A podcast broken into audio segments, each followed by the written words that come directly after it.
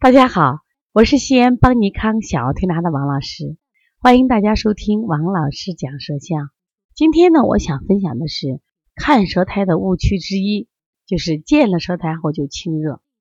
那我们先看个舌象吧，你觉得该不该清热？这是一个三岁多的孩子，你看他的舌象。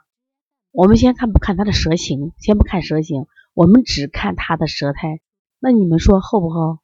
好，说厚是不是？它的中后期真的很厚。好，第二个问题，那我想问，是白还是黄？对你肯定说是白呀。那我第三个问题想问，按理说这么厚，那么为什么不化热呢？为什么舌苔不变黄呢？那我们再仔细看，他这个孩孩子舌头呢，就是有干裂吗？它至少没有干裂，所以它也不太缺水，基本的润泽度还是正常的。那对于这样的舌苔，那你觉着你要不要清热？你要不要消导？可是我们很多同行，他真的遇到这个时候，他就已经消导了。哦，挖积食了，消一下。那我想告诉你的，这个孩子，他从调理开始就这样的舌苔，他很难下去。妈妈说见食见积，见吃就见积食，就是他很难说舌头很干净很漂亮。吃的不多，他也是这样子。其实你仔细看他的苔，它是一种腻苔，这种腻苔是长在舌头上的，实际上是这个孩子功能低下造成的。所以说我们不能轻易去什么呀消导，我们往往消导的舌象，它一定是舌苔厚变黄或者舌苔干裂，是不是啊？那像这种情况下，我们可能采取一些比如消导或加点水滋阴的方式，我们来把这个苔化掉。那实际上也是把身体的这种垃圾清理掉，但是腻苔的真是很难消掉。为什么？逆胎实际上是湿气在里面起的作用。那我们现在的很多孩子为什么湿气重？第一个是他脾胃功能弱得很，他把食物化不掉，把水谷精微不能什么呀传达到全身，所以他积聚在他的中焦，就变成了这种。如果在肺区就变成了痰，在中焦引起的腹胀，引起的是不是腹胀，甚至胸闷？到下焦，它会引起这种大便的黏滞、大便的顽固不化，这是湿气的对人体的影响呀。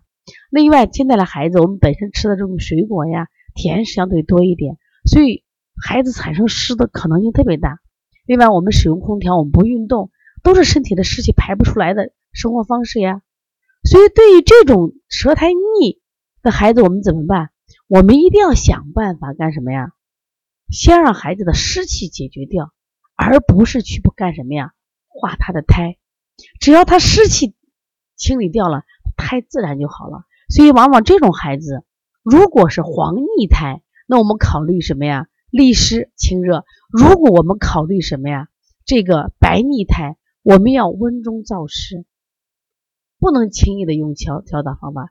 那什么时候用消导？就刚刚说了，舌苔厚黄或者干燥。我们也可以咨询家长，家长说：“诶，这孩子可能吃了，上顿就吃多了，是不是？这都可以。那这个孩子真的，他妈妈说我吃的不多，大家看胎还那么那么厚，特别是我们还要看他的胎中区厚，你看他后区厚不厚？他舌后区厚，他跟饮食跟积食有什么关系？是脾肾的阳虚，所以我们要用什么呀？健脾益肾的方法来做。”所以以后见到这种舌苔厚，真的不要着急，先用消的，千万不要一见舌苔厚就清。你看一看，它到底是白苔还是黄苔，到底是腻苔，还是我们积食引起的这种厚苔、积粉苔？那积粉苔就很好消呀。为什么有的小孩的苔你一调就掉下去了，你很有成就感？为什么有的小孩苔你怎么都调不下去？你有一种失落感，因为它是湿苔、腻苔。你就不好调，明白了吗？